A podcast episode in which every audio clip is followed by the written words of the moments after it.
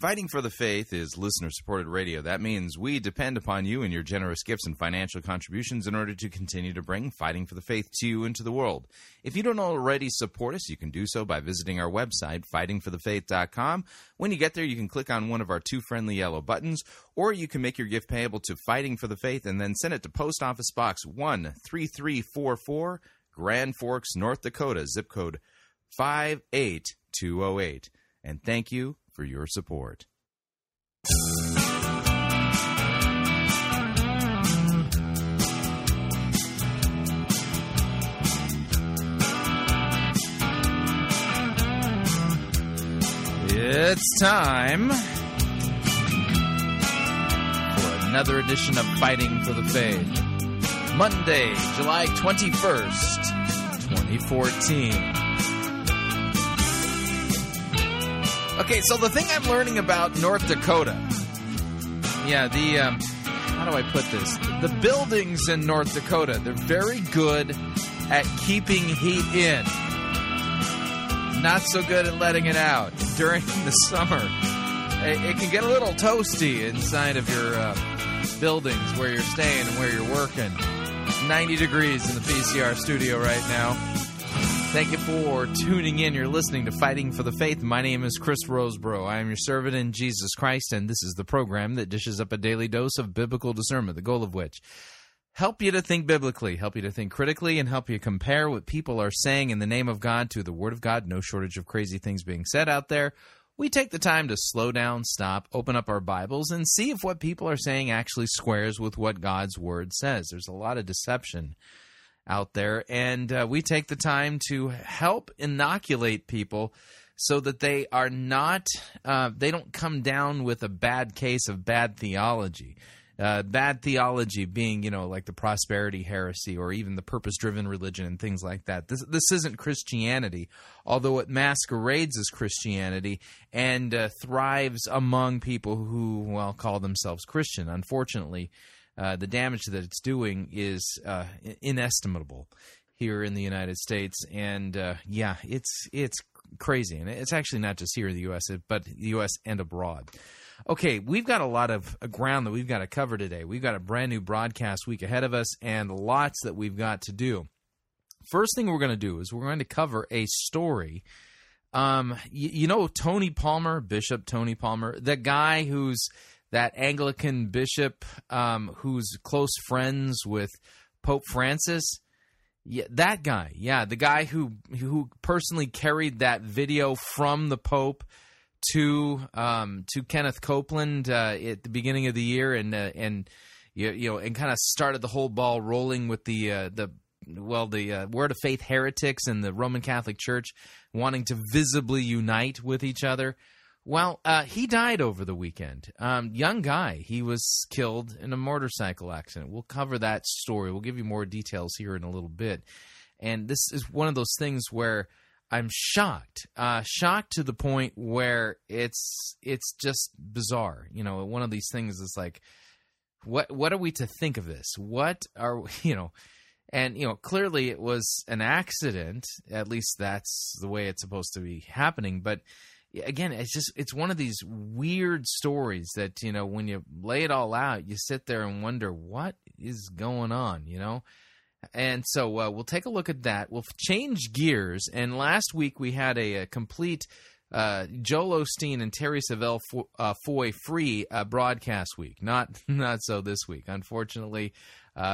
We've got stuff that we've got to cover, and so we will be giving you a Terri Savelle Foy, Joel Osteen kind of twin spin. They kind of work together.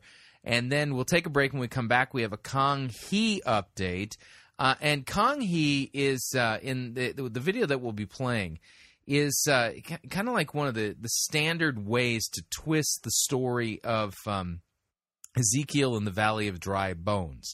And that's to emphasize always the temporal, but never the eternal. It's an easy text to take out of context and make it into something it's not. It's something akin to what Patricia King did a few weeks back, talking about dryness in your life.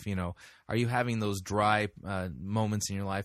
And then what we'll do in hour number 2, we have a sermon review We'll be heading down to Faith Church in St. Louis and listen to a sermon entitled Yellow Brick Road, delivered by Nicole Crank. Pastrix, Nicole. She co-pastors with her husband. So Yellow Brick Road is the name of the sermon that we'll be reviewing today. So we have literally a ton of ground to cover, and so we're going to get right to it.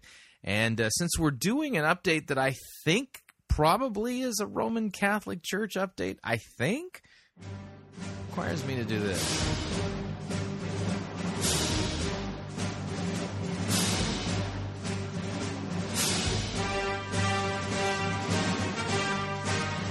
Yeah, that's right.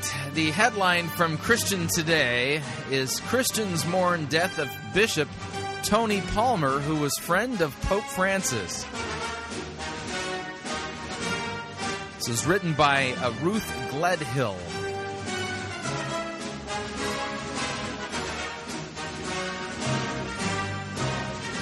Yeah, that's right. The Imperial March. That's our Roman Catholic Church update music. And I think this is a Roman Catholic Church update. Just, I think. Anyway, here's what the story reads. Evangelicals and other Christians worldwide are mourning the sudden death of a bishop in a breakaway Anglican church who had become a close personal friend of Pope Francis, also Kenneth Copeland, by the way.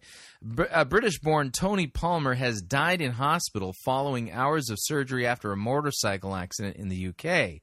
He moved with his family to South Africa when he was 10, but currently lived with his wife, Emiliana, and two children in Towbridge, Wiltshire. He was a bishop with the Communion of Evangelical Episcopal Churches, which embraced the middle ground of Anglican identity.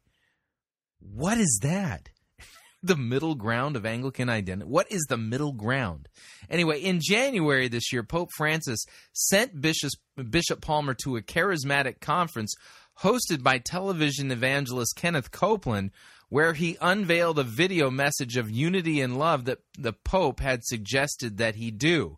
The news of his death was disclosed by the Archbishop Charles Hill, patriarch and presiding prelate of Ambassadors for Christ Ministries of America, who wrote on Facebook yesterday, quote, "We are in prayer for the family of Bishop Tony Palmer, who was in a motorcycle accident this morning in the UK. After hours of surgery, he went home to be with the Lord. He was a good friend and brother in the vineyard." Kathy Schiffer reported on her Seasons of Grace blog, quote, "Tony Palmer, the charismatic young preacher who enjoyed a friendship with Pope Francis, has apparently died in a motorcycle accident, not a Catholic. Palmer was bishop in the Communion of Evangelical Episcopal Churches, a group that broke away from the Anglican Church and considered itself part of, get this, this is the weird name, the Convergence Movement." The what? What's converging? Well, apparently the Word of Faith heresy in the Roman Catholic Church. So, Tony Palmer, I think, has kind of served his purpose, though. I think Pope Francis and Kenneth Copeland and James Robison and others can kind of take it from here. And again, it's just bizarre, absolutely bizarre that he's found himself dead, killed in a motorcycle accident. I don't know how else to report on it except for to report what happened. And I'm not sure what to think of it. And just, it's one of those things that just leaves me scratching my head, just wondering if there's more to this story than meets the eye. But, I don't know. Your guess is as good as mine on that. Moving along. Hiya, Bobby. Hi, Kev. You want to go for a ride? Sure, Kev. Jump in. I'm a Bobby girl in the Bobby world. Plastic, it's fantastic. You can brush my hair, undress me everywhere. Imagination, life is your creation. Barbie, let's go party. Yeah, that's right. It's a Terri Savelle Foy update.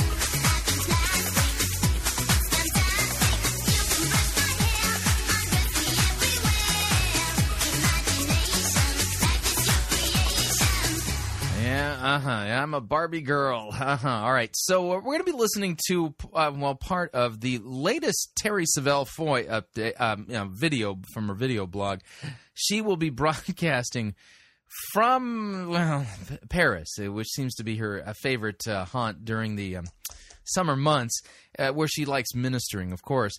And, well, the name of the video is Educate Yourself. Educate yourself, and to which I basically ask, and what does this have to do with sound biblical doctrine and Christianity? And she considers what she's doing on YouTube to be a Christian ministry. And, of course, my question is, what, again, makes it a Christian ministry by any stretch of the word Christian or ministry? I have no idea. But here is Terri Savelle Foy to tell you the importance of educating yourself. Here we go. Bienvenue à Paris. This is my last week to podcast from Paris. I've had so much fun bringing the podcast to you from my favorite city in the world, Paris, France. And, of course, this is the mission field of Terri Savelle Foy Ministries. The mission field, yeah. At the end of your mission, what have people learned about Jesus? And I want to thank you, partners, because you have helped us make such a difference in this nation. This whole month I've been talking about confidence, building your confidence. Why is it so important? Because it affects your ability to pursue your dreams. You know, it took a certain level. So you need confidence so that you can pursue your dreams. How did this become like a core foundation stone within visible Christianity? I don't understand this. I mean, it literally, there are so many people running around the landscape talking about the importance of birthing your dreams, pursuing your dreams, and in the name of ministry, in the name of Jesus, are out there trying to give us tips and advice so that we can chase after the temporal. The temporal.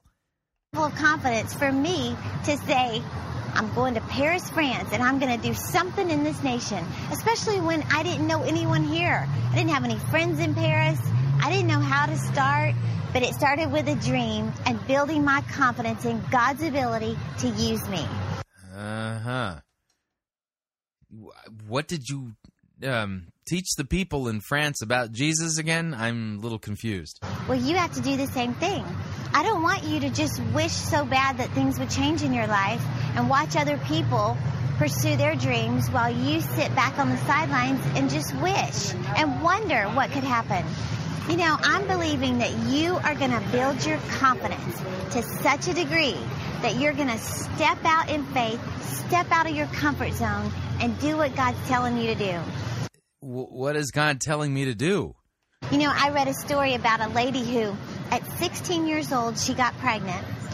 Okay. Dropped out of school. Yeah. And, of course, she thought, you know, that's her lot in life is to be a single mom, you know, no high school diploma, just settle for life below average. Well, she got a hold of the Word of God, and she began building her confidence and realizing God had more for her, that she wasn't going to settle, she wasn't going to live an average life. She just started believing that God had more for her life. Well, she got a job working at a school cafeteria, and she was collecting the meal tickets. But as I said, she got a hold of the Word of God, and she just kept declaring, God has more for me. Well, she began building her confidence. In fact, she...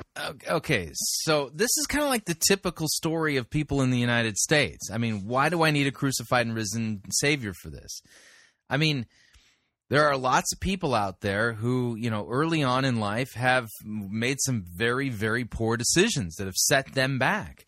And they've, you know, it's taken longer for them to, you know, crawl out of the hole that they made for themselves. And so, you know, you're talking about a girl who got pregnant, who was a single mom, you know, clearly a sinful, bad decision on her part.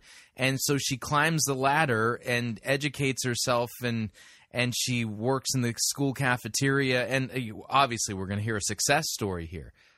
But this could happen to somebody who's a Muslim. This could happen to somebody who's a Buddhist. This could happen to an atheist. This could happen to somebody who's into Wicca.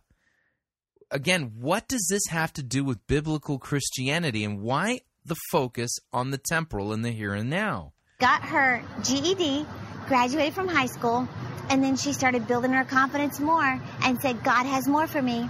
She went to college, graduated from college, got her bachelor's degree. Then she kept saying, God has more for me. She kept building her confidence more in the fact that I don't have to settle for life where it is. She got her master's degree. No way. Wow, what a miracle. I mean, no one ever gets those. She built her confidence more. She went back and got her doctorate. She's now a principal in the same school district where she used to work in the cafeteria and collect the meal tickets. Isn't that awesome? Yeah, I mean, that's kind of like the climb the ladder, the career ladder typical story. I mean, young people start off working at McDonald's or in the mailroom, and then you always get the story of the guy who starts off in the mailroom of a large corporation, and then he climbs the ladder, and then he becomes the CEO, right? Again, why do I need a crucified and risen Savior for this, and what does this have to do with Jesus anyway? But what could happen to you if you would develop that kind of confidence that God has more for you? You know, Dave Ramsey says, if you want to be successful, study successful people. So if you want to be successful, study successful people. I've heard other people, aside from David Ramsey, say that. And they're flat-out pagans. I mean, this is a typical mantra that you hear at many corporate conferences. You want to be rich, study rich people. Yeah, If you want to be skinny, study skinny people. See, that's my problem. See, Clearly, I have an obesity issue because I haven't been studying enough skinny people. But here's the thing about studying. The more you study, the more knowledge you gain. The more knowledge you gain, the more confident you become. For example, do you think that Dave Ramsey is confident to talk about money? Yeah, because he studies money. So if you ask him money questions, he's got the wisdom. He's got the knowledge because he studies in that area. And Terry, I got to ask the question. Do you study in sound biblical doctrine? Do you read Greek and Hebrew? Have you taken hermeneutics? Do you understand how to properly handle and exegete God's word? Do you understand, you know, all of the core doctrines of the historic Christian faith, historic biblical Christian faith that Christians have believed, taught, and confessed through the millennia? You know, that being the, you know, I doubt you have. So why would I want you to minister to me or to anybody else? Do you think that Jillian Michaels is confident to talk about fitness? Sure, yeah, I'm sure she is. Yeah, because she studies fitness. She knows it inside and out. Therefore, she has a certain level of confidence to talk about fitness. Well, think about Rachel Ray. Is she confident to talk about cooking? You know, I can guarantee you, Rachel Ray will never invite me on her show to talk about recipes. Right, and I would never invite you into my church to teach a Bible study. I don't know how to cook, you know, sandwiches are my specialty. I'm kind of like a sandwich artist. But my point is, I would freak out if Rachel Ray ever invited me on her show because I am the most insecure cook. I don't have any knowledge about cooking. I wouldn't know what to say. I would feel out of place. But Rachel Ray has confidence to talk about cooking because she studies cooking. She studies recipes. Well, I have confidence to talk about dreams and goals. Why? Because I study dreams and goals. Again, what makes this a ministry again, studying dreams and goals?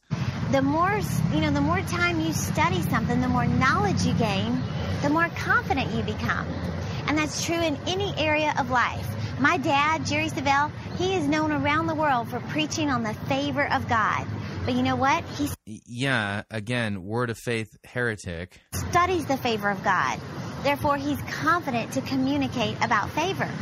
Well, where do you need to spend your time gaining knowledge so you'll develop confidence?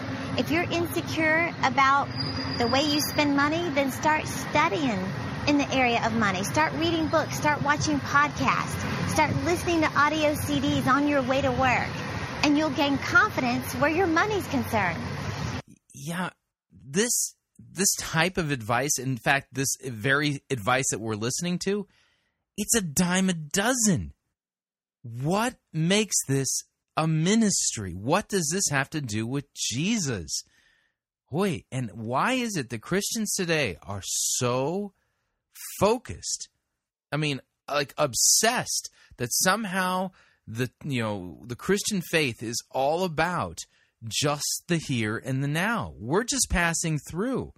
And do you think the measure of whether or not you are sanctified is how healthy and wealthy and shiny your teeth are? Yeah, by the way, that was on purpose because it's time to do this. When I'm feeling lonely, sad as I can be, all by myself, an uncharted island in an endless sea. What makes me happy fills me up with glee. Those bones in my jaw that don't have a flaw, my shiny teeth and me. My shiny teeth that twinkle just like the stars in space. My shiny teeth that sparkle adding beauty to my face. My shiny teeth that glisten just like the Christmas tree. You know they walk a mile just to see me smile. Woo!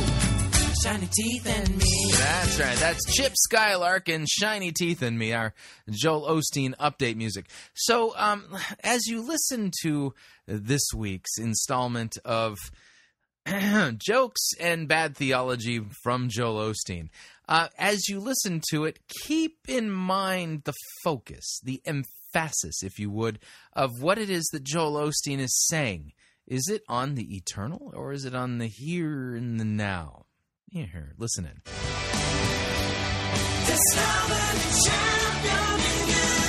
There is no champion in you. Scripture says you're born dead in trespasses and sins. It should be discover the sinner in you.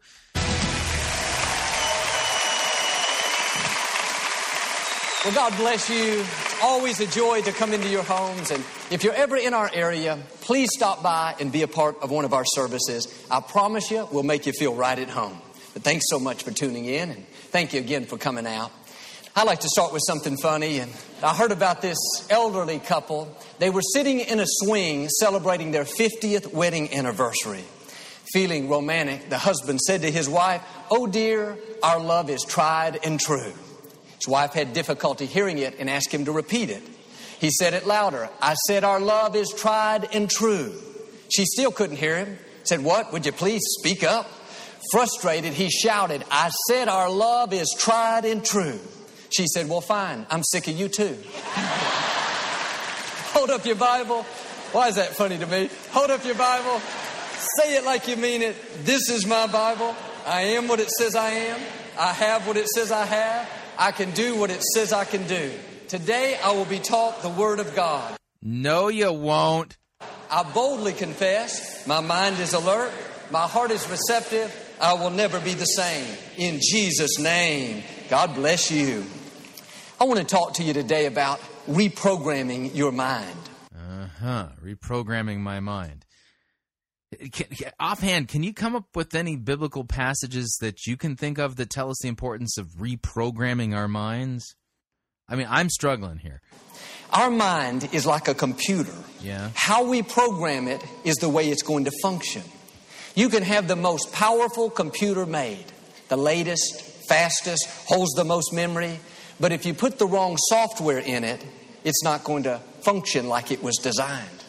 You mean like, Windows? Yeah, I agree. Yeah, I'm a Mac guy. We've all had to deal with these computer viruses. I'm a Mac guy. Never had to worry about that. They can get into a perfectly good computer and start to contaminate the software. Before long, the computer is slow, and you can't access your files. All these problems occur, not because it's defective, it's poorly made. No, the hardware is fine. It's because somebody reprogrammed the software. I don't like where he's going with this, and I'll tell you why. Because just starting to connect the dots, you can begin to see where he's heading. And where he's heading is toward a flat-out confession of the Pelagian heresy. And you're going, the what? Yeah, that's right. There's a heresy. If you were to Google it, you can find more information. But on the Fighting for the Faith website, if you go back into the archives of Fighting for the Faith, there was a series of lectures that we played on air that were delivered by Phil Johnson. And Phil Johnson basically laid out in these series of lectures that we played, the major heresies, okay, that Christianity has faced over the millennia. One of them, obviously, is the Pelagian heresy. If you want more details about it, then I would recommend going and finding in the archives the details of the Pelagian heresy and Phil Johnson's lecture on it. But let me kind of give you the rough thumbnail sketch. And the idea, it kind of goes along the lines of this metaphor. if you were actually suffering from cancer, okay, let's say you didn't know you had cancer, and but you began to become symptomatic to the point where you realized something was terribly wrong, but you didn't know quite what it was. And so you went to your doctor, and your doctor, you know, basically did an examination and said, yeah, listen, take a couple of aspirin. It's no big deal. Get a little bit of rest and talk to me next week. You know, call me next week and let's see how you feel.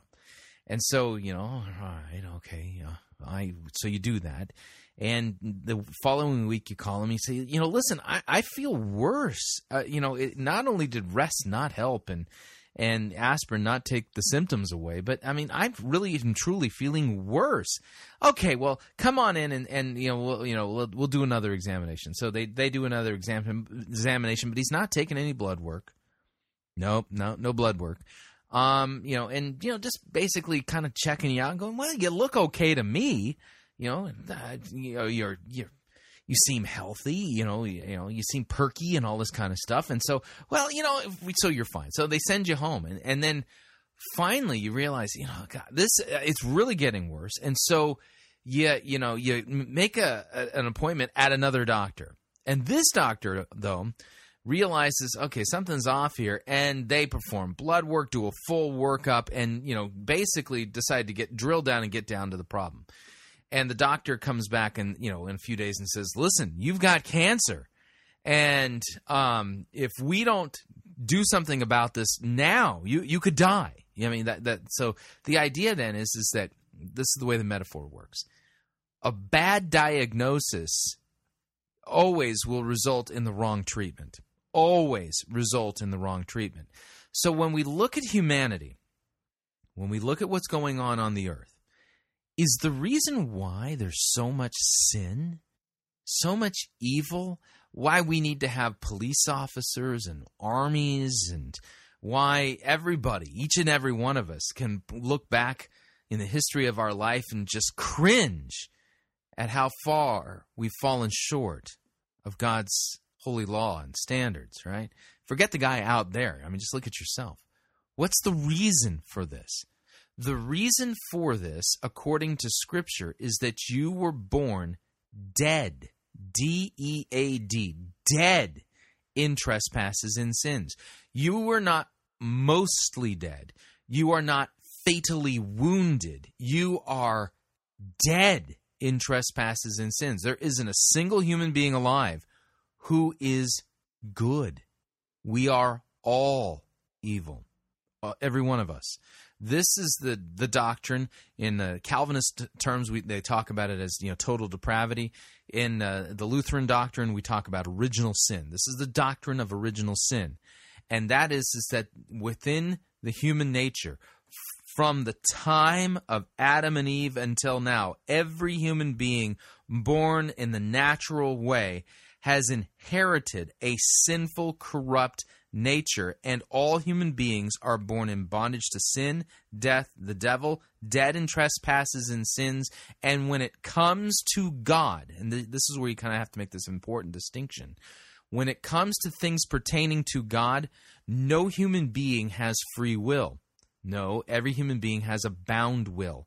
And when it comes to the things of God, the only thing our sinful nature will do is say no, right? And that it's God then who has to regenerate us, God who makes us alive, God who raises us from the dead. And you find this, again, in thumbnail sketch in Ephesians chapter 2, verse 1. Here's what it says. And you people at Ephesus, you Christians at Ephesus, you were, before you were Christians, you were dead in trespasses and sins, in which you once walked, following the course of this world, following the prince of the power of the air, the spirit that is now at work in the sons of disobedience, among whom we all once lived in the passions of our flesh, carrying out the desires of the body and the mind, and were by nature children of wrath, like the rest of mankind. But God, being rich in mercy because of the great love with which he loved us, even when we were dead in our trespasses, God made us alive together with Christ. By grace you have been saved. So the idea here is that no human being, not one, is born good. And you're sitting there going, but haven't you seen little babies? They're so cute. Yeah, each and every one of them, born dead in trespasses and sins. And the fact that they die, okay, is proof, objective proof, that they are little sinners, sinners by nature, okay? The wages of sin is death. So the idea is that you were not born morally neutral. You were born dead in trespasses and sins. You were not born good. You have inherited a corrupt, sinful, broken nature from your first parents, Adam and Eve. Each and every one of us have done this. In Adam, all have fallen, right? And the only solution to this problem is Jesus and what he's done for us. This is why Jesus is the second Adam. So we can already see where Joel Osteen is going, and he's going in a direction that's going to end up denying the doctrine, the biblical doctrine of original sin, and embracing the Pelagian heresy. Somehow the insides got messed up. Now the software is contaminated. In the same way, when God created you, He stepped back and said, another masterpiece. Your hardware is perfect. You're the right size, the right nationality. You have the right gifts. Not only that, God put the right software in you. From the very beginning, He programmed you to be victorious, healthy, strong, creative. That's a weird list. Healthy, strong, creative, victorious, all focusing on success here and now.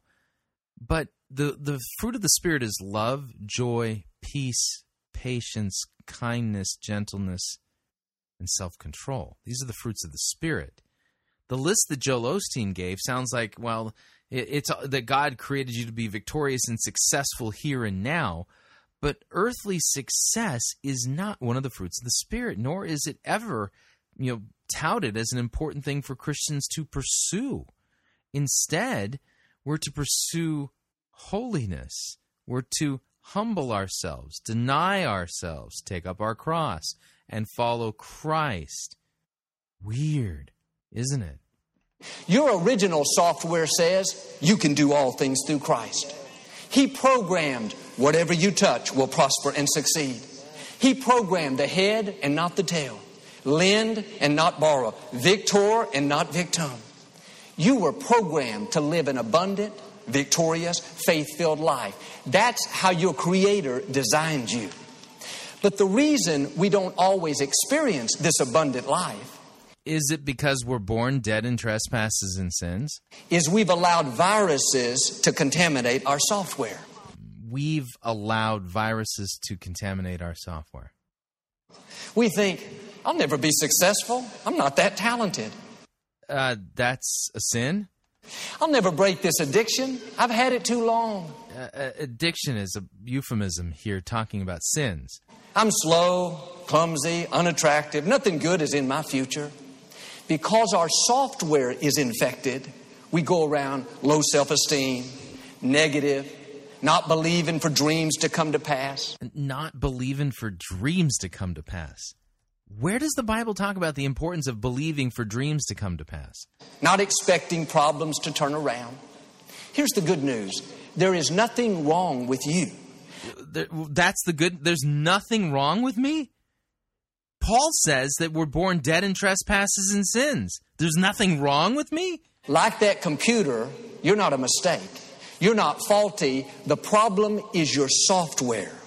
You've got to get rid of the viruses. All through the day, dwell on what your Creator says about you. I'm blessed. I'm strong. I'm healthy. I'm confident. I'm attractive. I'm valuable. I am victorious.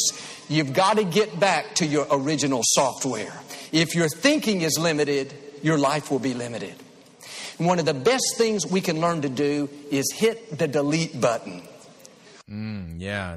Where in the Bible does it talk about the importance of hitting the delete button? When negative, discouraging thoughts come, trying to contaminate your software, just hit delete.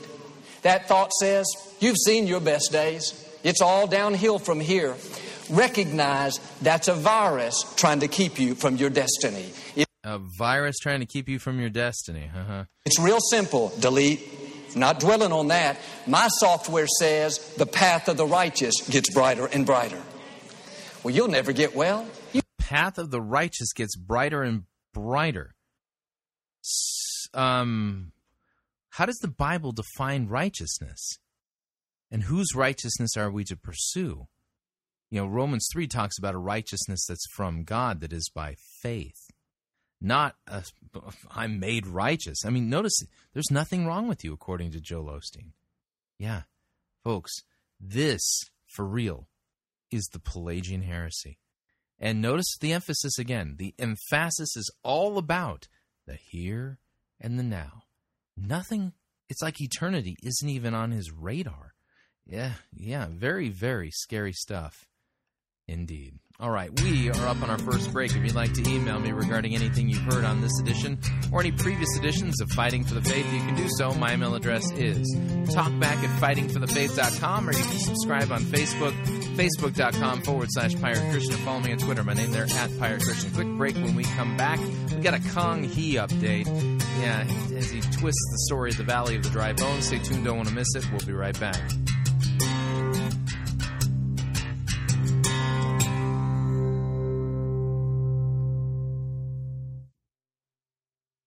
Sissyoprified religiosity won't save you. You're listening to Fighting for the Faith.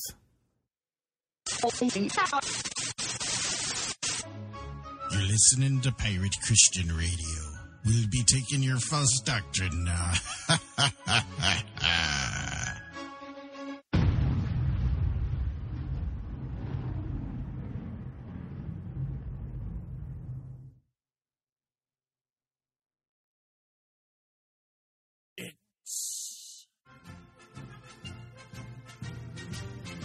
Monty Python's Flying Circus Church.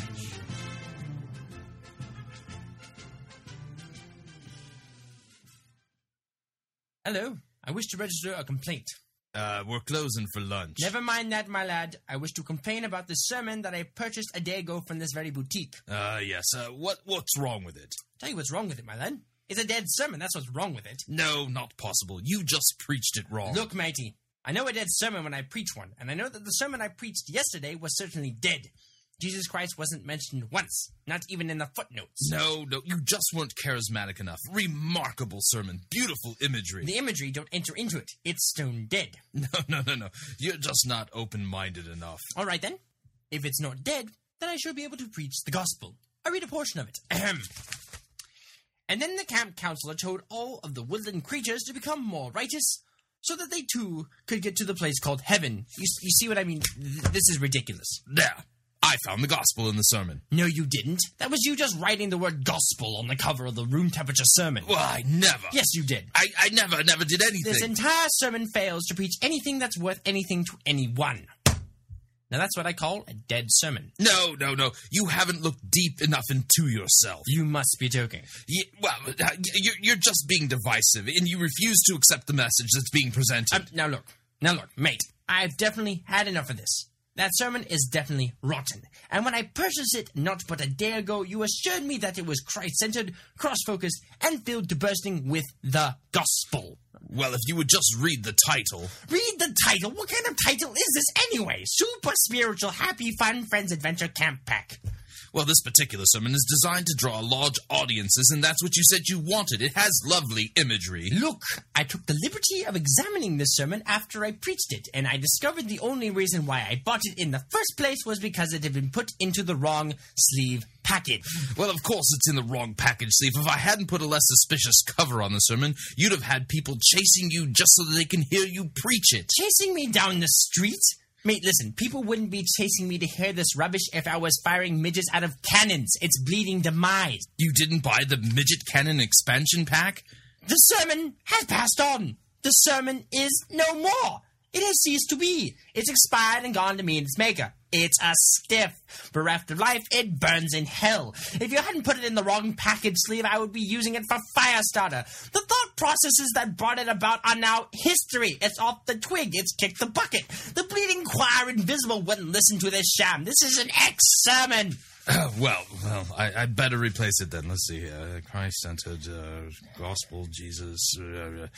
Well, sorry, Squire. I've had a look around in the back of the shop, and, well, we're right out of whatever it is that you're looking for. I see.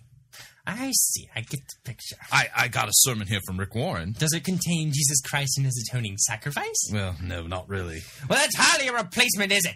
Look, if you're really dead set on the whole Jesus thing, I suggest that you look up Pirate Christian Radio. All they do is talk about Jesus 24/7. Jesus, Jesus, Jesus. Pirate Christian Radio? Very well, I'll give them a try.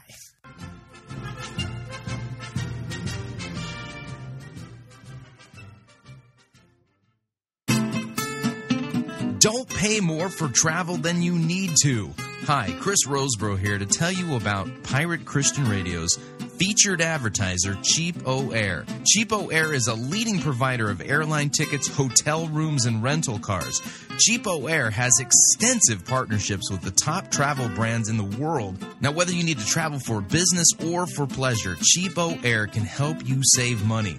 And if you visit our website, piratechristianradio.com/cheap, we have a promo code that will save you an additional $10 off of Cheapo Air's already low prices. So visit piratechristianradio.com/cheap, write down the promo code, then click on the banner and book your low-cost travel today.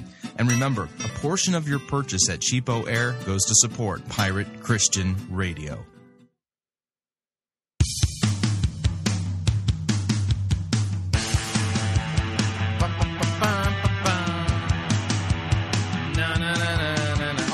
We're back.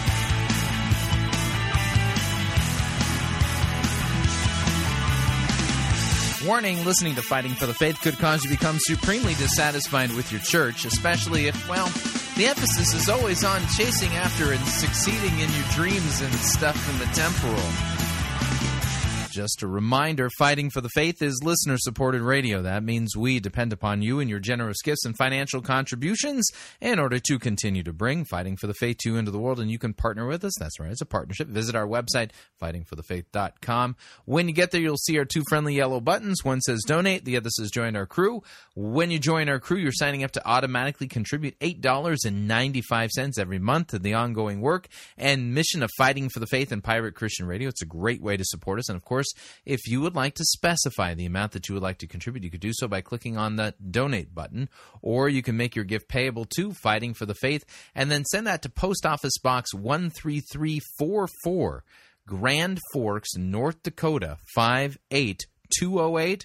And let me thank you for your support. We cannot do what we are doing here without it. All right, since we're doing a Kong Hee update, I'm going to put Kong Hee into kind of the category of the same category as the money-grubbing televangelists. And by the way, his trial in Singapore has resumed. It's kind of one of the longest-running, church scandal-type, financial scandal trials in Singapore's history, and it's been kicked back into play this past week, so it'll be interesting to see how that thing unfolds. But here's our update music for Kong Hee. Here we go.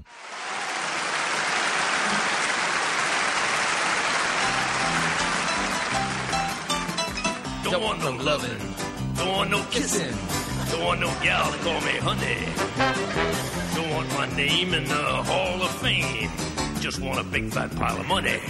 Give me that almighty dollar for that lettuce, hear me holler. Give me buckets full of ducats, let me walk around and waller in Mazuma, El Dinero, wanna be a millionaire. Give me money, money, money, money, money. I want that green ammunition, that's the stuff for which I'm wishing. Fill my closets with deposits, I'm a demon in addition. Give me shekels, give me pesos, let me see their smiling faces. Money, money, money, money, money. I wanna get me a suit that's made out of loot and whistle to wear it in green. I got that monetary itis, like be just like King Midas. Want that golden touch is what I mean. Give me that old double eagle. Want that tender that is legal and financially, substantially, any sum I can inveigle. Want to live in regal splendor with that loving legal tender. Money, money, money, money, money. That's right. That's Dr. Teeth and money, money, money. Now, what we're going to be listening to is another message that seems to focus on the temporal, the here and the now, and not even a hint of the eternal for real. But this is from Kong Hee's ministry YouTube channel. And the name of the message is Can These Bones Live? And we'll pay close attention to what he's doing here. Now, keep in mind, the Valley of the Dry Bones is kind of a vision that God gave the prophet Ezekiel. So there's a symbolic meaning behind it. But what is its symbolic meaning? Does it have to do with, well, achieving your dreams and dryness in your life and stuff like that? Well, we'll take a look at the passage along the way. But here's Kong Hee to set up, well, his false teaching. Here we go. Tonight, will you please turn your Bibles with me, if you have your Bibles, to Ezekiel 37. I want to read to you the first 5 verses, Ezekiel 37 and verse 1. So he's going to read Ezekiel 37, 1 through 5. The hand of the Lord came upon me and brought me out in the spirit of the Lord and set me down in the midst of the valley, and it was full of bones. Then he caused me to pass by them around, and behold, there were very many in the open valley. Indeed, they were very dry. And he said to me, Son of man, can these bones live? So I answered, O Lord, you know. Again he said to me, prophesy to these bones, and say to them, O dry bones, hear the word of the Lord. Thus says the Lord God to these bones, surely I will cause breath to enter into you, and you shall live. One day God brought the prophet Ezekiel out by his spirit and brought him to the middle of a valley. The valley had no grass. The valley had no trees, but only rocks. And it was full of bones. And it says, indeed, they were very dry. God then asked Ezekiel a seemingly ridiculous question. Son of man, can these bones live? Humanly speaking, it was impossible. I mean, how could bones, if you see bones, how could they come to life again? It means the person's dead. But as Ezekiel obeyed God and prophesied, the Lord showed him an amazing work of resurrection. Let me tell you, friends, God had created the whole world to be very beautiful, and it was very good right at the beginning, filled with life, with righteousness, peace, and joy. But Isaiah chapter 6, verse 3 says that the whole world was full of his glory, and then Adam rebelled against God, and Satan the devil brought death into the world. 1 John chapter 5, verse 19 says, the whole world then came under the control of the evil one. Everything became a mess. We see war and hunger and poverty everywhere. Marriages are breaking up. Okay, now what he's doing here is interesting. Now you'll notice that he's affirming that, you know, that the world is a mess. Whereas Joel Osteen says, there's nothing wrong with you. You know, I'm glad that Kong Hee at least understands that there's biblical texts that talk about the fact that there's something wrong. But my question then immediately is this, is what do these other passages that talk about the world being a mess, how exactly do they play into Ezekiel 37? By the way, God himself tells us what these dry bones are about. Now, if you have your Bible, open to Ezekiel chapter 37. I'll read it to you, and you can get God's interpretation. This is kind of like, you know, when Jesus gives a parable and he interprets the parable. For instance, Jesus interprets the parable of the soils, and he interprets the parable of the weeds in the field, right? This is God gives the interpretation of what it is that Ezekiel is looking at going on here, and he gives it, in Ezekiel 37. Okay, if God gives you the interpretation, then you got to go with God's interpretation. You understand what I'm saying? So Ezekiel 37:1 says this, the hand of Yahweh, the Lord, was upon me, and he brought me out in the spirit of the Lord and set me down in the middle of the valley. It was full of bones. And he led me around among them, and behold, there were very many on the surface of the valley, and behold, they were very dry. And he said to me, Son of man, can these bones live? And I answered, O Lord, you know. And then he said to me, prophesy over these bones and say to them, O dry bones, hear the word of the Lord. Thus says the Lord God to these bones, behold, I will cause breath to enter you, and you shall live. I will lay sinews upon you and cause flesh to come upon you, and cover you with skin and put breath in you, and you shall live. And you shall know that I am Yahweh. So I prophesied as I was commanded, and as I prophesied there was a sound, and behold, a rattling, and the bones came together, bone to its bone. And I looked, and behold, there were sinews on them, flesh had come upon them, and skin had covered them, but there was no breath in them. And then he said to me, prophesy to the breath. Prophesy, son of man, and say to the breath, thus says Yahweh, God, come from the four winds, O breath, and breathe on these slain that they may live. So I prophesied as he commanded me, and the breath came into them, and they lived, and they stood on their feet, an exceedingly great army.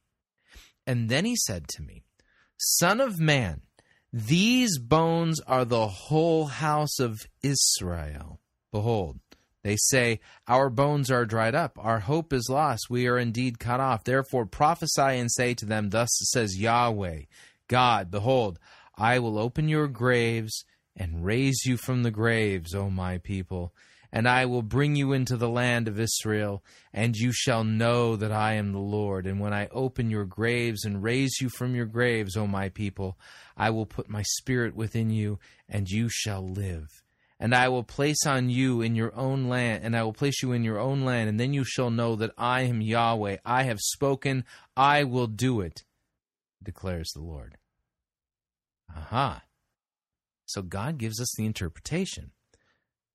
The bones are the whole, entire house of Israel. And he's going to raise people from their graves. Israel. Ah, have you been grafted into Israel? Yeah, Romans says you have.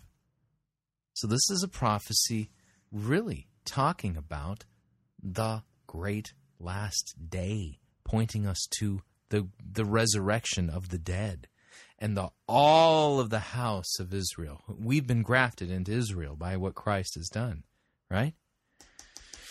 Okay, so that's the interpretation found there in Ezekiel 37. What do you think Kong Hee's going to do with this? Because he hasn't continued reading. He stopped at verse 5. Bad sign. How much you want to bet he's going to hijack this text? Morality is going down. The whole world is driven by pride and selfishness and greed. And in verse 11, the people indeed say, our bones are dry, our hope is lost, and we ourselves are cut off. Our bones are dry. Number one tonight, is there dryness in our lives, in your life? Because of us. Is there dryness in my life? Well, no, it's like 90 degrees in the PCR studio right now, and it's very humid. It's, you know, it's like almost 60% humidity. So there ain't no dryness here. Lots of moisture, very warm, moisty stuff. Sickness. You know, in the natural, bones are very important because for the good health of our physical body, our bones actually support not only our frame, but our body tissues. In the June 1997 issue of the Reader's Digest, there was a true story of a girl who contracted leukemia. Unless she received bone marrow transplant, she will die. But she had a very rare blood type. It was very difficult for her to find a match. They searched all throughout the country. They couldn't find a donor. The family, in the sense, was in the valley of dry bones. Her parents began praying. Yet no, they weren't in the valley of dry bones. You've now allegorized a symbolic vision. It's like double vision, you know what I'm saying? This is ridiculous. That perhaps they could have another daughter, another child with the same rare blood type. They were hoping for a second child that somehow could provide the bone marrow to cure the daughter's leukemia. But what's complicated was this. Both parents were already elderly, and the man had a vasectomy. Now, to reverse the vasectomy by itself was going to be complicated, especially in his advanced age. By faith, he prayed and he prayed and he prayed for a miracle. The man's surgery was a success. As a result, the couple was able to conceive again. Amazingly, they gave birth to a second daughter who had the same rare blood type. 14 months after birth, this second child was able to provide enough bone marrow from the hip and save the older sister's life. Let's give God a big clap. What a great miracle that was. Okay, what does this have to do with the Valley of Dry Bones? Hallelujah. Reader's Digest recorded the story because there's life in the bones. 2,000 years ago, the enemies of Jesus Christ wanted to break his bones so that he would die quicker. But God supernaturally preserved his bones on the cross. And in that sense, you can say Jesus gives his life for us so that we can have physical healing. His His bones was preserved to give us good health. No. The reason why Jesus' bones weren't broken is because that's part of the typology of the Passover lamb, which points to Jesus. You know, remember the Passover feast? Yeah, Jesus is our Passover lamb, Scripture says. Well, the Passover feast in the Old Testament, in Exodus, it says very specifically that, you know, when you eat, you have to pick, you know, either a lamb or a goat, and you kill it, but you can't break any of its bones. Yeah, it's because Jesus is the Passover lamb. Where in Scripture does it say Jesus' bones weren't broken so that we can have supernatural healing and health? Answer, it doesn't. Kong Hee is twisting God's word. Isaiah 53 and verse 4 says, "Surely our sicknesses he has borne, and our pains he has carried them. And we have esteemed him plagued, smitten of God and afflicted. But he was wounded for our transgressions. He was bruised for our iniquities. The chastisement for our peace was upon him, and by his stripes we are healed." Now, this is the typical word of faith, out of context, misapplication of Isaiah 53. The claim is that Isaiah 53 is promising supernatural healing here and now. Well, here's the problem. Okay, here's the problem. Let me ask you this.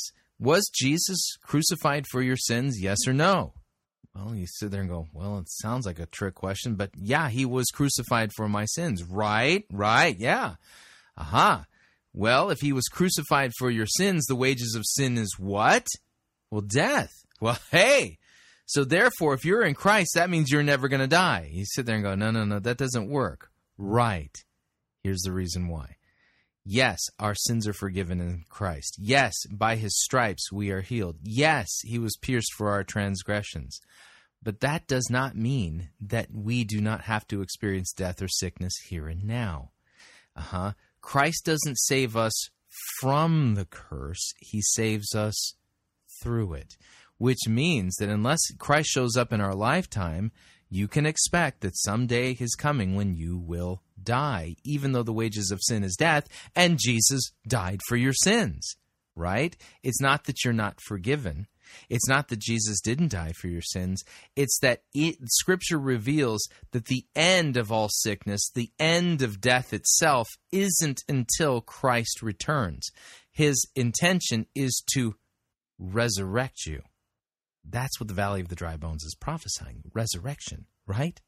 Right, okay? So Isaiah 53 is not promising you here and now that you will have perfect health or supernatural health, and so, or that it's somehow some promise that if you have enough faith and can name it and claim it and blab it and grab it, that God's going to give you a healing. No, not at all, okay? That's not what Scripture says at all. And you think about the Apostle Paul. I mean, it says that he was given a thorn in the flesh, you know, a harbinger, a messenger of Satan to kind of harass him and keep him humble, right? And Paul is the guy who, you know, he could heal people by sending a hanky to them, right? And yet Paul wasn't healed. In fact, you know, if when you know, reading Scripture, it's clear that he had some kind of an eye problem. Something was wrong with his eyes. Right, which is why he says to one church, you know, if you could have, you would have ripped your eyes out and given them to me, right? But was Paul healed? No, nowhere in Scripture does it promise here and now that you will have perfect health, perfect wealth, and supernatural success. Okay, what's promised here is suffering. And this is why Jesus says, take up your cross, follow him. You're a dead man walking. You're a dead woman walking if you're in Christ. This is all going to pass. This is all going to burn. This is temporal. So is your physical body, which means, you know, if you trust Christ, that yes, he's died for your sins and by his stripes we are healed. The healing that he's going to give you, it's kind of now and not yet. The healing that he's going to give you is perfect health. Perfect health in a glorified, resurrected body that will never die. That's what's coming. It's not nothing. This isn't promised for the here and the now. Tonight, let me tell you, we serve a healing Jesus. Because of Good Friday, you may be here tonight and you're sick in your body. But in Jesus' name, you can rise and be healed by the end of this service. If you believe that, give the Lord a big hand. Hallelujah. Uh-huh. Yeah. So he teaches the word of faith heresy, perfect health, perfect wealth, and supernatural stuff like that. Somebody shout hallelujah. Friends, is there dryness because of a physical ailment, a sickness and a disease? Is there cancer or a heart disease? Are you struggling with asthma or eczema? Are you struggling with hypertension, sugar diabetes? You know, are you struggling with a physical disability? Tonight, in the mighty name of Jesus Christ, you can rise and be healed. Jesus died on the cross to take away your sickness and your diseases so that you can receive physical healing this Good Friday. Come on. Wow. Talk about twisting God's word. Give the Lord a big hand. And when people are not physically healed, what ends up happening? Oh, well, you don't have enough faith. It's all thrown back on them. Oh, the promise is sure, but there's something wrong with you. Yeah. This is the kind of message that sounds so hope-filled, so positive, but it's deceptive because it's making God promise something he hasn't promised here and now.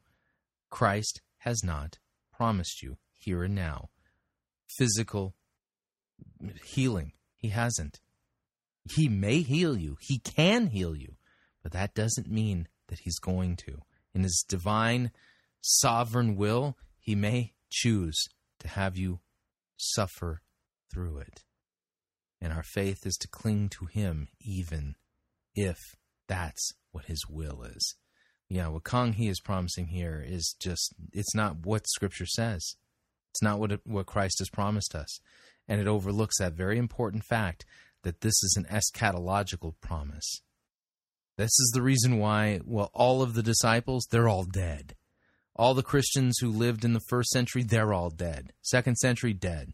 You know, 5th, 6th, 7th, 8th, 10th, 13th, they're all dead, right? Yeah. And if Christ tarries, you'll be dead someday too. This is how this works. And Christ is going to raise you from the dead. That's the promise. Again, the promises are eternal, and yet these guys are constantly making merchandise of people by twisting them and making the promise in the temporal, in the here and the now. All right, we are up on our second break. If you'd like to email me regarding anything you've heard on this edition or any previous editions of Fighting for the Faith, you can do so. My email address is talkback@fightingforthefaith.com, or you can subscribe on Facebook, facebook.com/PyroChristian, or follow me on Twitter. My name there, @PyroChristian. Quick break. When we come back, we're going to be suffering through a Nicole Crank sermon regarding the yellow brick road. Joke. Stay tuned. Don't want to miss it. We'll be right back. If you want advice on how to have your best life now, you're in the wrong place. You're listening to Fighting for the Faith. Pirate Christian Radio Theater presents Death of a Salesman. Are ye a salesman? Why, yes, I am. Can I interest you in some...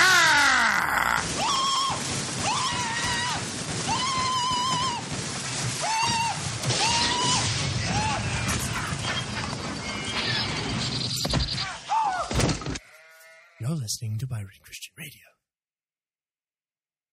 No, seriously. Starfleet wouldn't have lasted 2 minutes against the Death Star. Say what you want, dude. Why can't you admit that Star Trek created proton torpedoes first? So what are you saying? Without proton torpedoes, Luke Skywalker would never have been able to destroy the Death Star in the first place. Nuh-uh, bro. He had the Force. You mean midichlorians? That never happened. Those movies were just bad fanfics. Hey! Have you two seen any Daleks around here? No. That's funny. We just picked up a distress signal and decided to check it out. Well, we haven't seen any... Come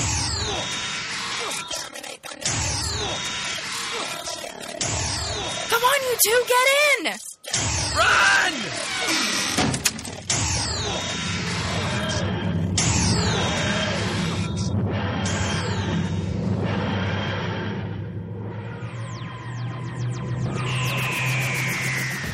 Never fear, nerds of the world. It doesn't matter whether you're into Star Wars, Star Trek, or Doctor Who. Think Geek has something for almost every fandom around. Celebrate your love of all things nerdy by going to www.piratechristianradio.com/geek. And by clicking on the ad banner, a portion of your purchase will go to supporting Fighting for the Faith and Pirate Christian Radio.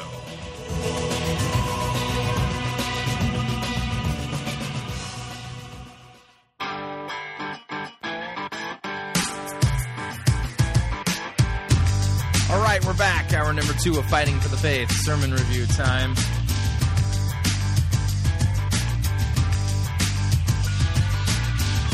How is it that the church has lost its focus on the eternal? Well, probably because, itching ears want to hear about a quote-unquote Christianity that's all about the here and the now,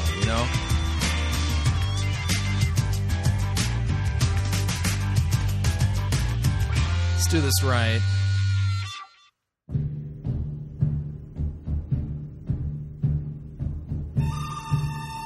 Wow, wow,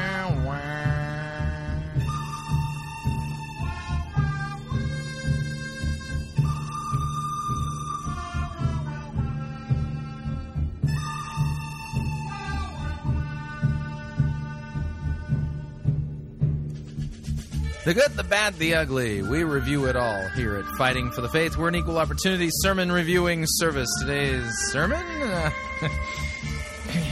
Women are not to preach. That's what Scripture says. Our sermon today comes to us via Faith Church St. Louis, Nicole Crank presiding. The name of the sermon, Yellow Brick Road. And she even has Yellow Brick Road on stage up there with her. Yeah, and again, notice the emphasis. It's on the temporal, the here and the now, and we'll see if she actually handles God's word correctly at all. I seriously doubt she would know how to do that. She's not interested in that. She's really kind of interested in holding herself up as an example of the person who kind of pulled herself up by her own bootstraps, made some good decisions, and found that there was more to her life than what the hand that she was dealt, so... Let me go ahead and kill the music, and without any further ado, here is Nicole Crank and her sermon entitled Yellow Brick Road. Here we go. Well, how are you guys doing on this awesome night? You see, I was married before, and when I was married before, things went a little wrong. And I ended up going to the doctor one time. And when I went to the doctor, I went to him because my neck hurt really bad. And he did an MRI, and I was going back to his office to discuss the results of the MRI. And he said, "You have a herniated C7 disc. Tell me again how this happened." And I said, "Well, how did this happen? I was wrestling with my dog." And he said, "Okay. Let me ask you again, how did this happen?" And I said, "Well, my dog's a big dog. I was wrestling with my dog, and she put her paw on my neck." And, he said, "Nicole, I'm not buying it. What happened to your neck?" And I said, "Well, I was wrestling with my dog." And he said, "That's what I'm going to put in your chart, but what I'm going to tell you as a person is I need you to find somewhere safe to live. So we wrote it in my chart that I was wrestling with my dog, and yet I had a herniated C7, I had a bruised rib. And to go along with that, at home, I had a destroyed heart. I had walls that I had been thrown through. I had doors that he had gone through. I had ceiling fans that he had physically just reached up and pulled out of the ceiling. And I left the doctor's office in tears thinking, how did I become that girl? How did I become that girl that other people worry about being safe? Because I never thought I would be that girl. How many of you know I'm kind of loud and boisterous? Like, I'm not the girl to shrink back. I'm not shy. How did I get here? And why? Why won't I tell about what's going on in my life? Well, even without telling, before we got married, there must have been clues. And people saw what path I was heading down, even though I didn't. My mom told me some things, and I had a girlfriend that was going to be in my wedding. And just a couple of weeks before the wedding, she said, Nicole, I love you, but I can't be a part of this wedding. And I asked her, well, why not? And she said, I can't exactly put my finger on it. I just know that it's not right. So I was headed down this path of life. I was just easing on down my own road. I was just walking along. And I thought I had a destination in mind. Easing on down the road. Yeah, a song from, Oz or The Wiz. That's right. That's the name of the musical. I thought the destination I had in mind was the little white house, little white fence. If it was really good, there'd be a pool in the backyard, a couple of kids, a couple of dogs, and happiness just easing on down my road. Well, the destination that I had in mind and the path that I ended up taking were two different things. Sometimes we don't think about where the path we are on is going, even if we have clues. And other times, other people can see that destination, but we haven't decided that that's where we're going to end up because that's not where we want to end up. That's not what we want. We want what we want. Everybody say, I want what I want. How many of you know that's true? Who's she preaching about? Herself, you. This is the hallmark of false doctrine. It points you to you. We want what we want. And sometimes we think, because I have a bit of a personality, I guess you could call it strong. I don't know. I won't let my husband call it that, so let's not put it out there. But as I'm going down the road in life, when I come up against an obstacle, sometimes my tendency is just to power through it. To just push on down the road to get what I want. Just go. Just turn me loose. I'll be like a pit bull. I'll just go for that thing. And being so busy with what we want, sometimes we don't look at the actual destination that we're headed towards. And the Bible says in Deuteronomy 30, verse 19, it says, I've set before you life and death, blessing and cursing.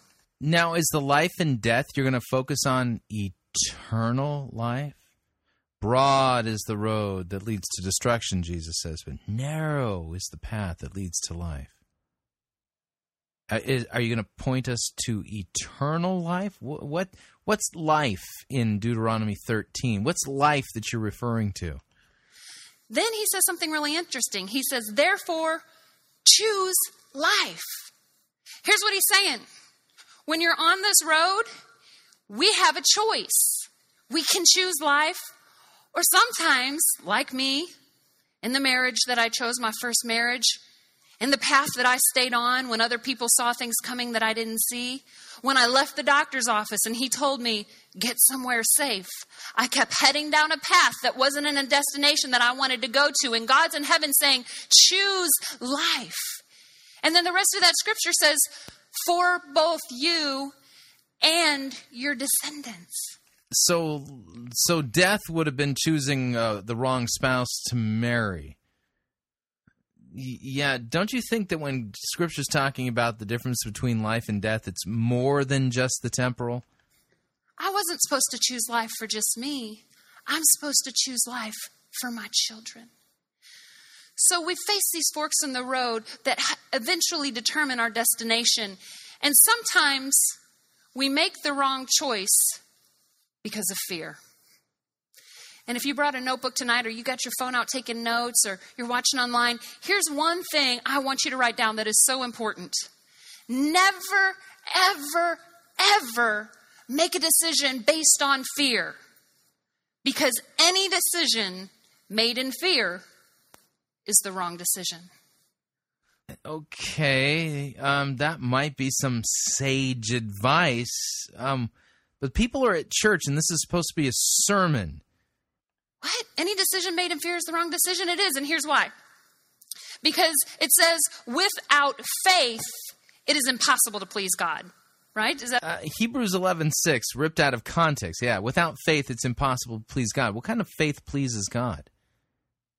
The faith that trusts in God for the forgiveness of sins.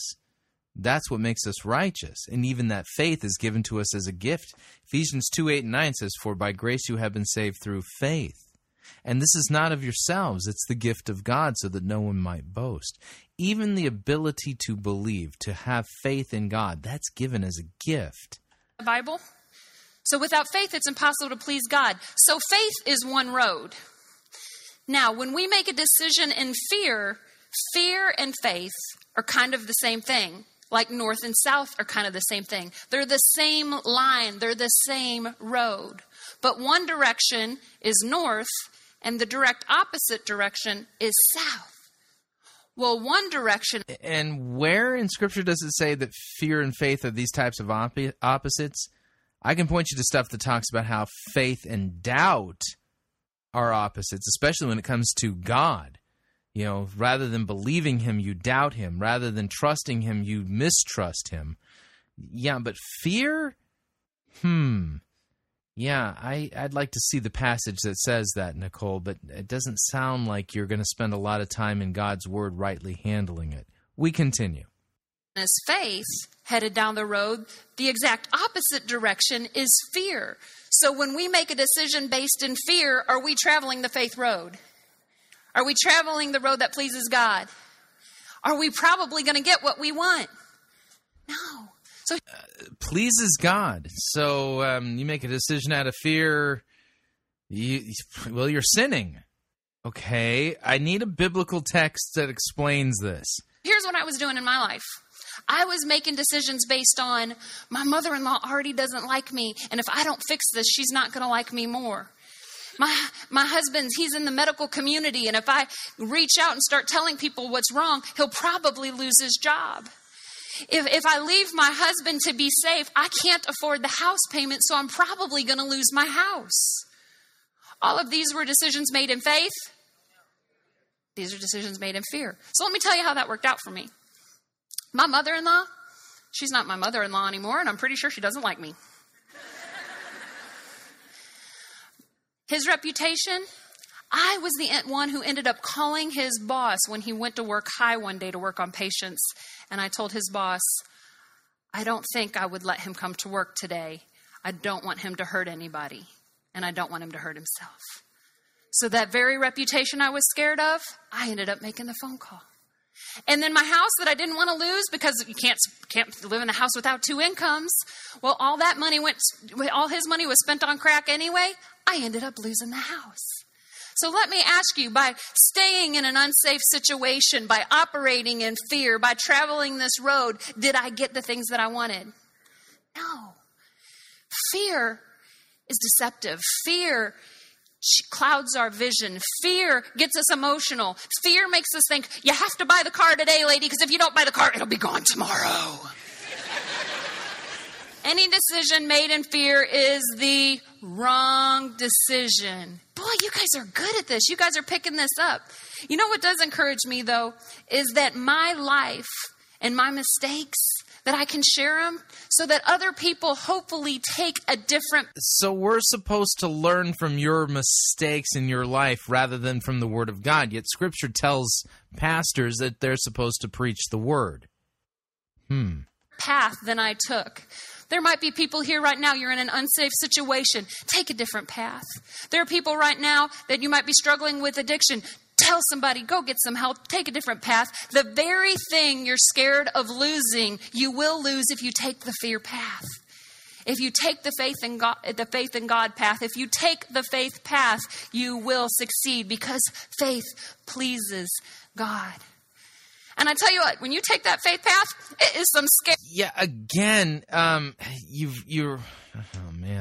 your understanding of faith is, it's off. It's off in like a very significant way.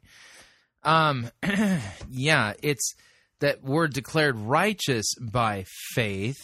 And yes, we're saved by faith, but you're not talking about that kind of faith. Romans 4. So what shall we say was gained by Abraham, our forefather, according to the flesh? If Abraham was justified, that means to be declared righteous by works, well, he has something to boast about, but not before God. But what does the Scripture say? Abraham believed God, and it was credited to him as righteousness. Now to the one who works, his wages are not counted as a gift, but as his due. And to the one who does not work, but believes in him who justifies the ungodly, his faith is counted as righteousness. So you just do a little bit of cross-referencing here, and you'll understand what's going on and what kind of faith it is that declares us righteous. It's the faith that says Christ died for my sins. That's what this is talking about here. We continue. Scary stuff. It is. I have never felt well-suited for anything that God has ever asked me to do. It's like it's scary. It's coming up to the edge of this stage and just saying, okay, Nicole, take that first step. By the way, it's a doozy. But every step of faith is scary. Now get this. Scary in faith is different than fear. Oh, right? Sometimes they can kind of look like each other. Like just what's going on in my life right now. Last week I was in Miami. I had to do 2 messages at a conference in Miami last week. Oh, man, it must have been tough. Did you break a nail? We have the yellow brick road. This is kind of a big deal. You guys are scary. I have to have this message ready for tonight. I'm getting ready to speak on a weekend. I have to have that message ready for the weekend. So I'm on the flight to Miami. Okay, I got 2 messages. I got to program my brain for this. I got to program my brain for that. Oh, I got to start writing the message for Yellow Brick Road. I'll start writing that on the airplane. I read 46 pages of a book. I picked up that book. I was reading the book. It's all about the path and things that happen on the path. I put it down. I've read it before. Used to be one of my favorite books. And I thought, this book is stupid. Well, I was headed down the path at the wrong time. So I went and I started working on the things for the conference, and that started flowing and that started working. And I did the conference. I got back on the airplane, picked up that book again. I thought, I hate you, stupid book. I opened it up to page 47. And do you know that I stayed on page 47 for 2 hours? God was speaking to me so many different things and giving me so many different ideas.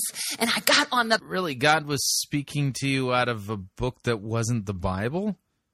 Was it God-inspired? Path at the right time.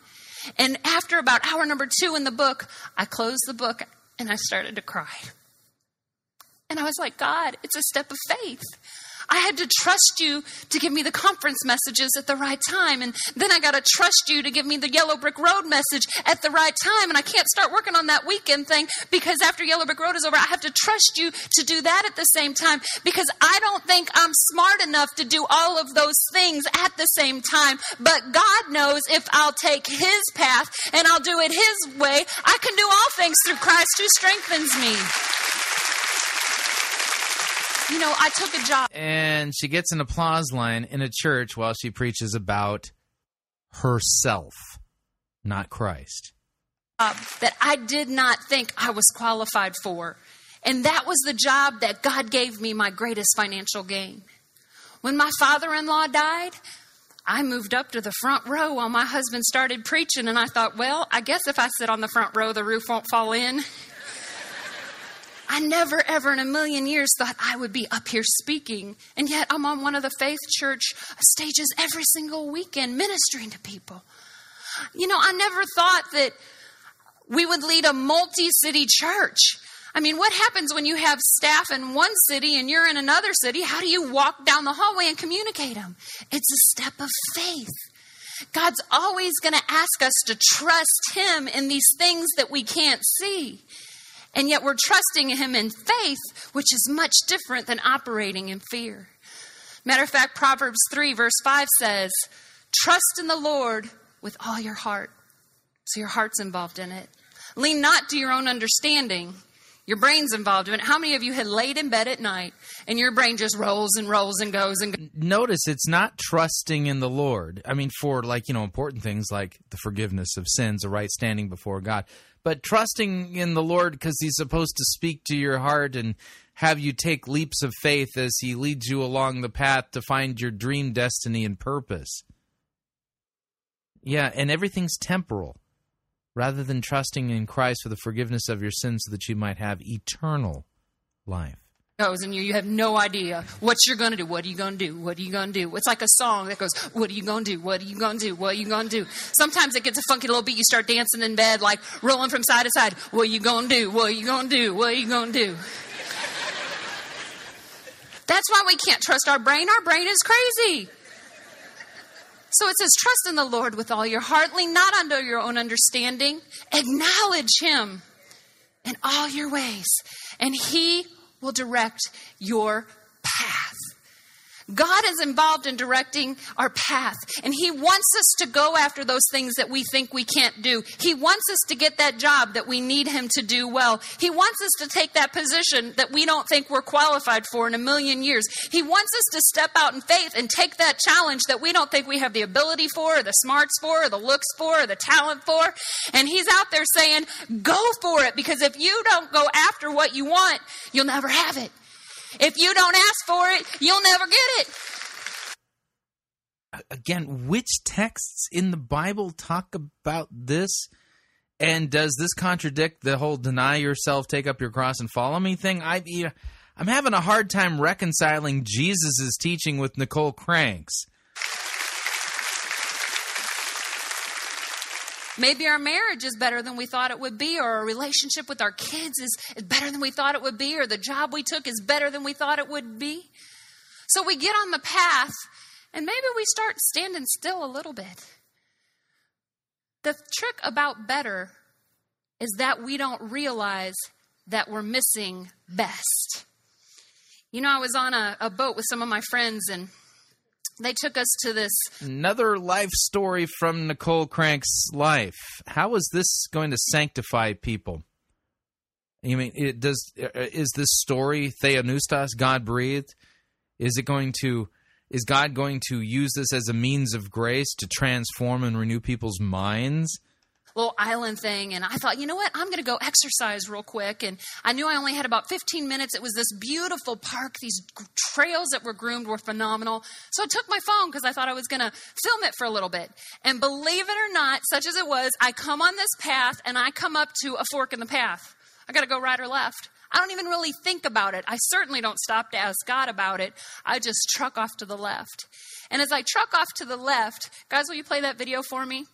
I come up on this deer, and as I come up on the deer, believe it or not, he licks my hand.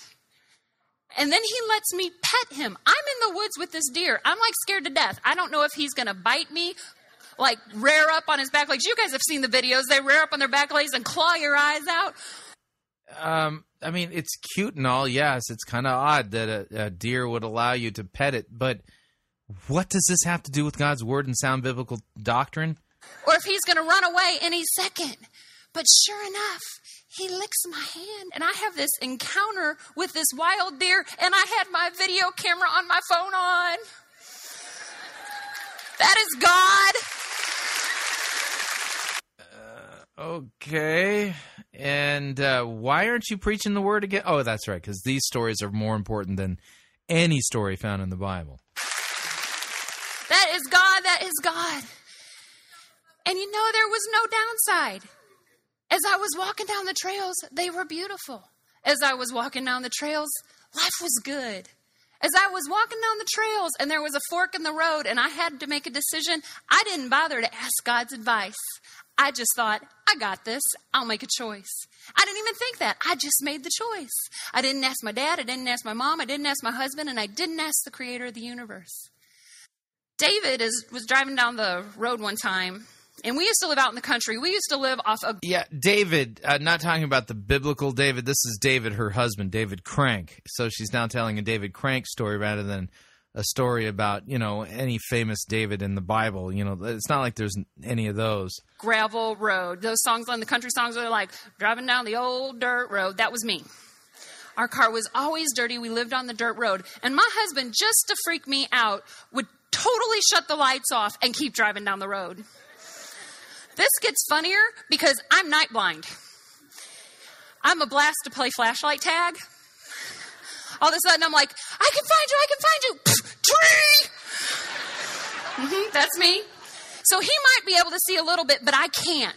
I can't see it all. So I am screaming, David Crank, turn those car lights on. He's just laughing. But I can't see a thing. I can't see where we're going. I can't see if we're on the road. I can't see if we're off the road. I can't see if we're in danger. I can't see if we're perfectly fine. All I know is I can't see, and we're moving down the road at a rapid pace. That happens in life so many times. We can't see a thing. And we go ahead and we just head down the road just as fast as we can with the lights out. Hey, guys, would you turn those lights out for me? You see, when it's dark, you can't see to make good decisions. If you look down right now, you can't see the things that you brought. You can't see your Bible. You can't see your bag. You can't see your purse. You really can't see much of what's going on. And in life, we don't bother to ask God. And this is about the view that we have in life. But when we ask God, the Bible says in Psalms 119, 105, your word is a lamp unto my feet, and it's a light unto my path. And yeah, that's true about God's word. Why aren't you preaching it? And in the Message, it says, by your words, I can see where I'm going.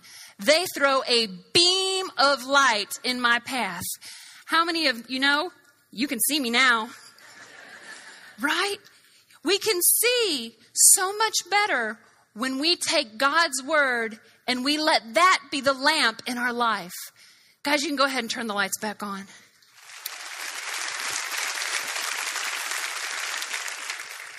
When we let God shine in our life, when we bother to stop and ask him for directions, when we bother to come to the fork in the road and just ask him for his guidance, he will light up things we have never, ever seen.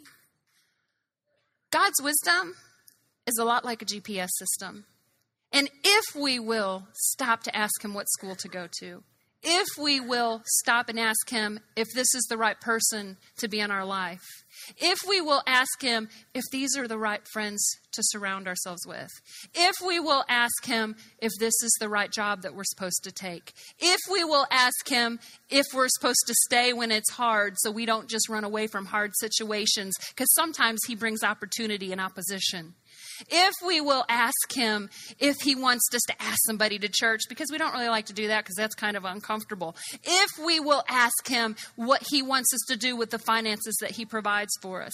If we will ask him, everybody say if. If we will ask him, he will guide us with his wisdom. He will turn this light on and shine it in our life so that we can see. In Proverbs 4, verse 18, it says, but the path of the uncompromisingly just and righteous.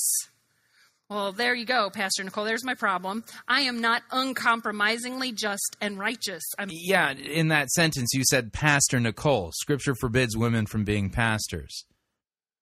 So let's talk about righteousness in that context. I mean, I'm a girl, went to college, did some stuff my spouse is never going to know about, and certainly not going to tell my kids. I'm not uncompromisingly just and righteous, Pastor Nicole, so this verse doesn't apply to me. I'm here to tell you today, when you get washed in the blood of Jesus, when you ask his forgiveness and ask him to lead your life, you become the uncompromisingly just and righteous through him. Sounds so close to the gospel, yet so far. So the rest of that scripture says, but the path of the uncompromisingly just and righteous, everybody say, that's me, is like the light of dawn that shines more and more. It shines clearer, and it just keeps getting brighter until it reaches its full strength and glory. I'm here to tell you today, That's what God wants to do in your life. He wants to help you stay off of the wrong path. He wants to help you miss the bad relationships. He wants to help you out of the financial crisis. He wants to help you hook up with the right people. He wants to help you connect with the right clients. He wants to... And what if you're in the middle of all of the things in your life and it's the wrong relationship, the wrong clients, and things are going terrible for you, and literally... the only way out is years of suffering. Help you live in the right house. He wants to help you live a long and healthy life. He wants to help you be a blessing and be blessed in life. God wants to shine on your life. But trouble might still show up. There might still be an obstacle in the road, even when God is shining on us. You might be thinking, Pastor Nicole, I am sister super Christian. I mean, I have done right 5 whole minutes in a row. I came and wanted to sit in my favorite seat, and they are all full, and I didn't even get my favorite section. I had to wait in line for those characters. And I mean, I waited in line. I did not even butt in line. I mean, I am sister super Christian. So why did the trouble come? Well, sometimes obstacles come into the path. It doesn't necessarily mean that's not the path God wants you on. Sometimes opposition comes in our way. When the heat gets turned up, sometimes it's just because hell's mad that you're doing so good.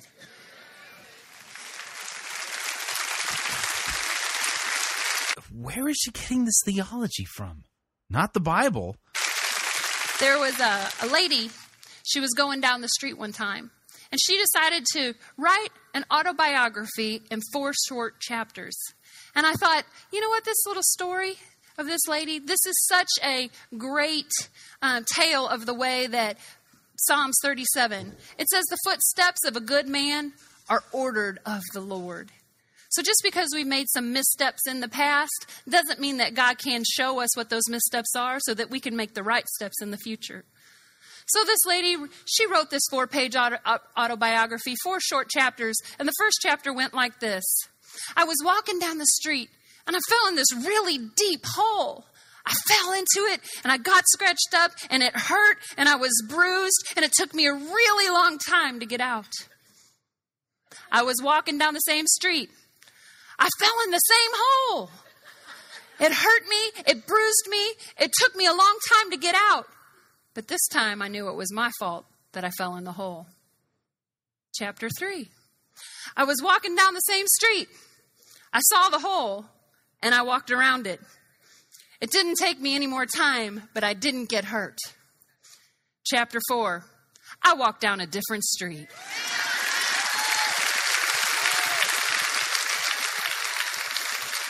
And that gets an applause line in church. Why? Where does the Bible teach this?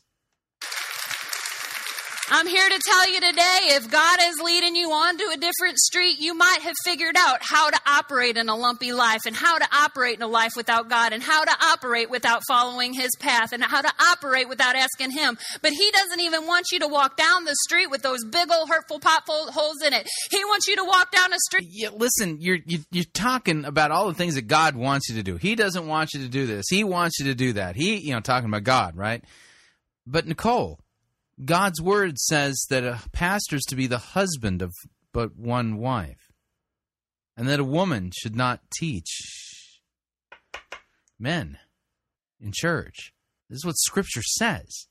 God wants you to not be a pastor, and yet you're up there as Pastrix Nicole Crank telling people what God wants them to do and not do, and you're not getting your theology from God's word. Well, makes you wonder why. Maybe it's because God's word tells you to sit down. That you don't even have to worry about it. Just follow him and say, God, I am on my way to you. In Jesus' name. Was that all right for tonight? No, that was awful. Nothing biblical about it. I mean, we almost got the gospel. I mean, she came dangerously close to actually preaching it, but we didn't hear it. What did you think? I thought it was awful. If you'd like to email me regarding anything you've heard on this edition or any previous editions of Fighting for the Faith, you can do so. My email address is talkback@fightingforthefaith.com, or you can subscribe on Facebook, facebook.com/Pirate Christian. Follow me on Twitter. My name there, @Pirate Christian. Till tomorrow, may God richly bless you in the grace and mercy won by Jesus Christ and his vicarious death on the cross for all of your sins. Amen.